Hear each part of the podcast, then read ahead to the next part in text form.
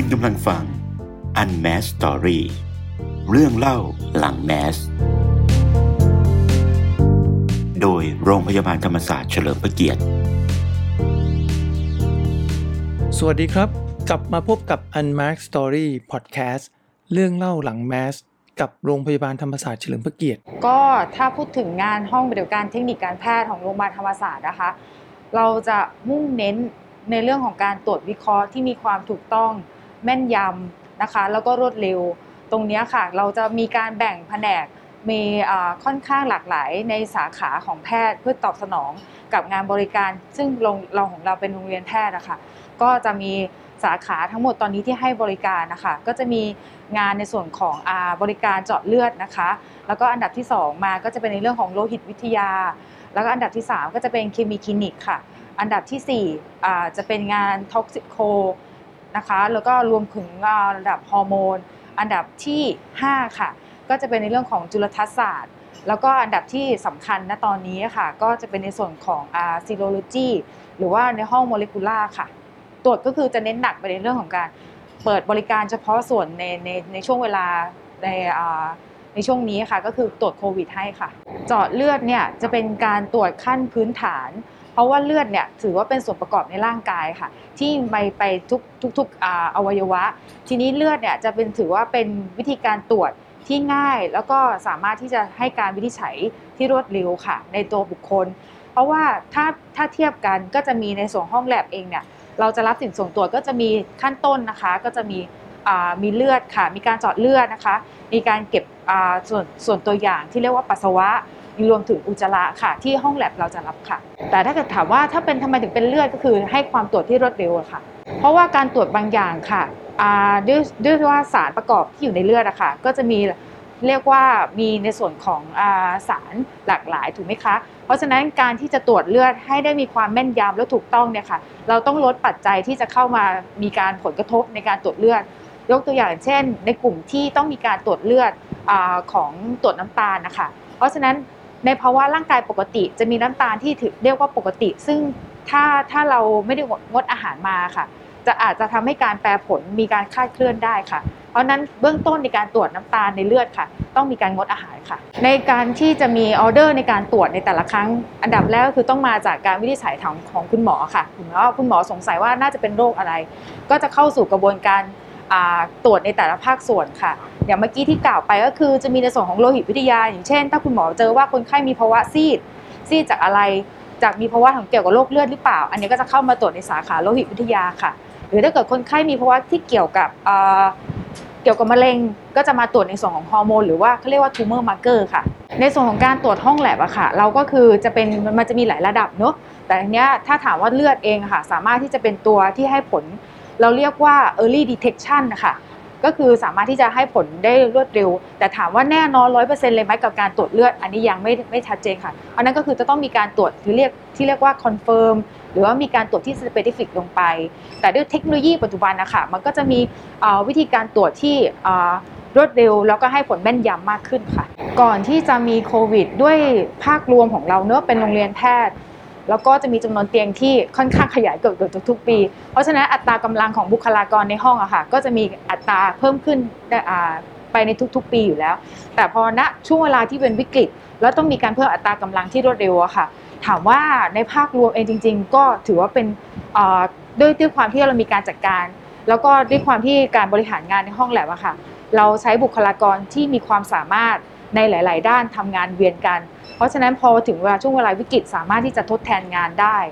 เพราะฉะนั้นถ้าถามว่าจำนวนหรืออเรียกว่าโอกาสหรือที่จะต้องหาคนมาเพิ่มอะค่ะ ก็มีแต่ว่าด้วยความที่ว่าศักยภาพเนอะศักยภาพของคนที่ทำงาน สามารถที่จะทำงานในตรงนั้นได้เลยรวดเร็วก็ก็ทำได้ค่ะ ถ้าทางทางภาษาเราเราจะเรียกว่า workload อะค่ะ workload สามารถที่จะแบ่งเป็นในสองภาคฝ่ายเนอะฝ่ายแรกก็คือจะเป็นในส่วนของ OPD ห้องเจาะเลือดก็คือคนไข้ที่ walk in เข้ามาในการเจาะเลือดในแต่ละวันนะคะแน่นอนค่ะ เพราะว่าจะนอกจากจำนวนที่เพิ่มขึ้นนะคะ แล้วก็จะต้องเพิ่มความเร่งด่วนเพื่อในการวินิจฉัยของโควิดนะคะก็จะเพิ่มขึ้นมาอีกมากกว่า 8,000 ค่ะ 8,000 เคสค่ะ เพราะว่านอกที่ที่มากขึ้นตรงนี้ค่ะ มันจะมีในเรื่องของการ การตรวจแลบอะค่ะ จะเป็นลักษณะของการ follow up นะคะ เพราะฉะนั้นมันจะมีส่งในแล้วแลบเราค่ะ ให้บริการตลอด 24 ชั่วโมง เพราะฉะนั้นในจำนวนที่เกิดขึ้นนะคะ ก็จะเพิ่มขึ้นเรื่อยๆค่ะ เพราะว่าจริงๆ แล้วห้องแลบเนี่ยถือว่าเป็นบุคลากรในในส่วนของการตรวจวินิจฉัยที่อยู่เบื้องหลังนะคะก็ถ้างานจริง ๆของเราที่ถ้าคนไข้โดยรวมนะคะ จะเข้าใจก็คือจะเป็นเจ้าหน้าที่เจาะเลือดนะคะ แต่ถ้าถามว่าบทบาทของเราจริงๆเนี่ยก็คือจะเป็นในเรื่องของการตรวจวินิจฉัยนะคะ ถามว่าตรวจวินิจฉัยในรูปแบบไหนบ้าง ในตรวจวินิจฉัยที่จะต้องตรวจวินิจฉัยในหลายหลากหลากหลายสาขานะคะ ก็คือส่วนใหญ่ที่คนไข้จะเข้าใจว่าเจาะเลือดเจาะเลือดแล้วไปไหน เจาะเลือดแน่นอนค่ะ ก็จะมาหาเทคนิคการแพทย์ค่ะเทคนิคการแพทย์ก็จะตรวจในแต่ละสาขาออกไปให้ หลังจากนั้นตรวจเสร็จแล้วผลที่เกิดขึ้นก็จะส่งย้อนกลับไปถึงทางหน่วยตรวจก็คือจากทางทางที่พยาบาลนะคะ จากทางพี่พยาบาลก็จะเข้าสู่ถึงมือคุณหมอ เพราะฉะนั้นรูปแบบการทำงานของเทคนิคการแพทย์ค่ะ อาจจะไม่ได้เห็นในรูปแบบเป็นตัวเป็นตัวบุคคลนะคะ แต่ก็คือจะเห็นในหน้าตาของหน้าตาของรีพอร์ตค่ะและจะเป็นรูปแบบแบบนั้นออกไปค่ะ ถ้าในเคสที่เป็นแนของผู้ป่วยที่เสียชีวิตภายในโรงพยาบาลแล้วกันนะคะ ในตรงในส่วนตรงนี้ค่ะ เราอาจจะยังไม่ได้เข้าไปมีส่วนร่วมอย่างชัดเจน เพราะว่าเราให้บริการในส่วนของคนไข้ 80%เลยค่ะ ส่วนใหญ่จะเป็นคนไข้ที่เป็น walk in มา นั่นคือ OPD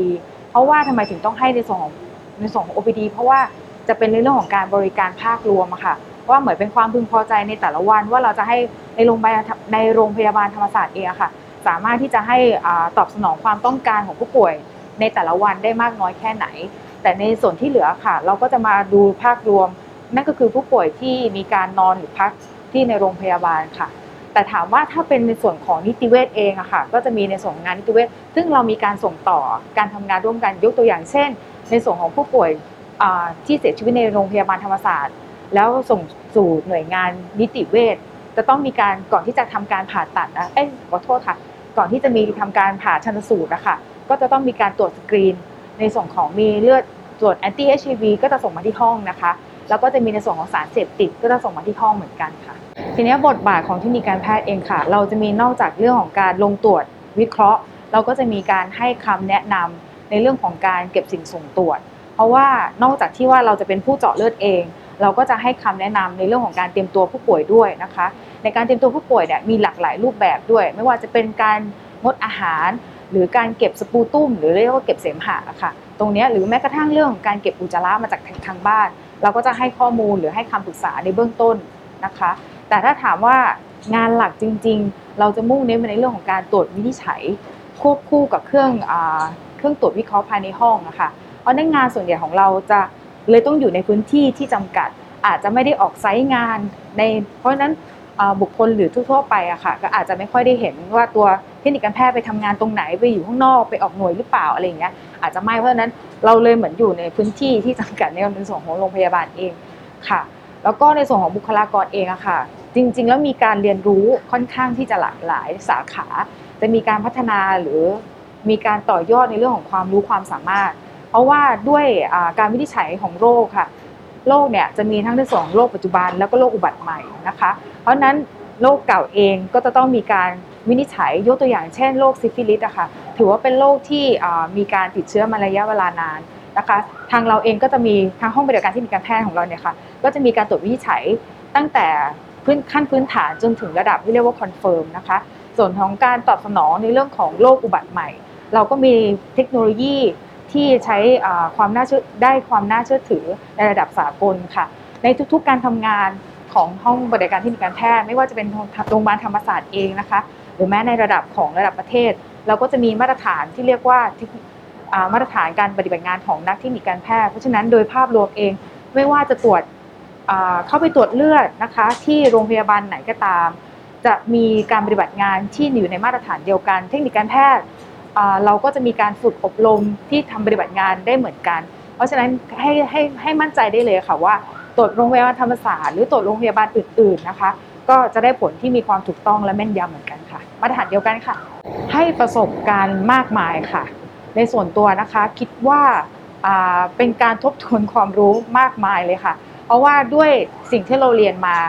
หลักส่วนใหญ่เนอะไม่ว่าจะในหลาย ๆ สาขาค่ะ ส่วนใหญ่น่าจะเรียนในส่วนของภาคทฤษฎีมานะคะ แต่พอถึงนวันปฏิบัติจริงอะค่ะ ก็คือ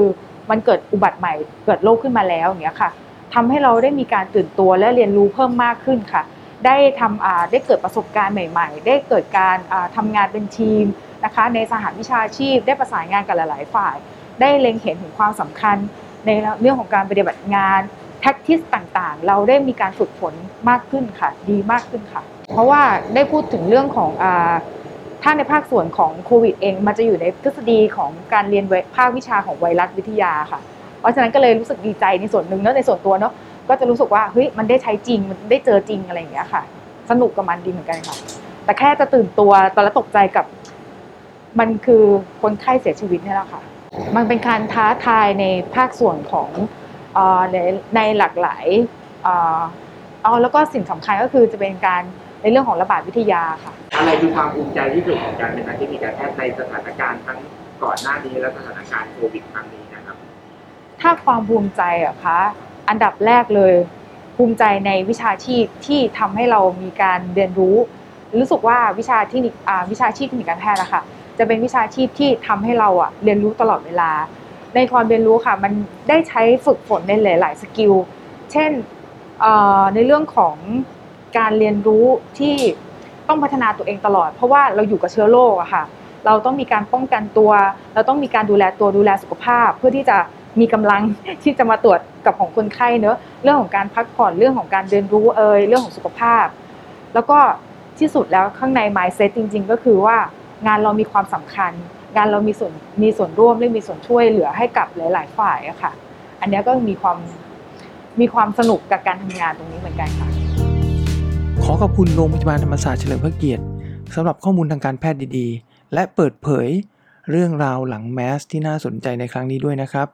พบกันใหม่กับพอดแคสต์ในตอนหน้า สวัสดีครับ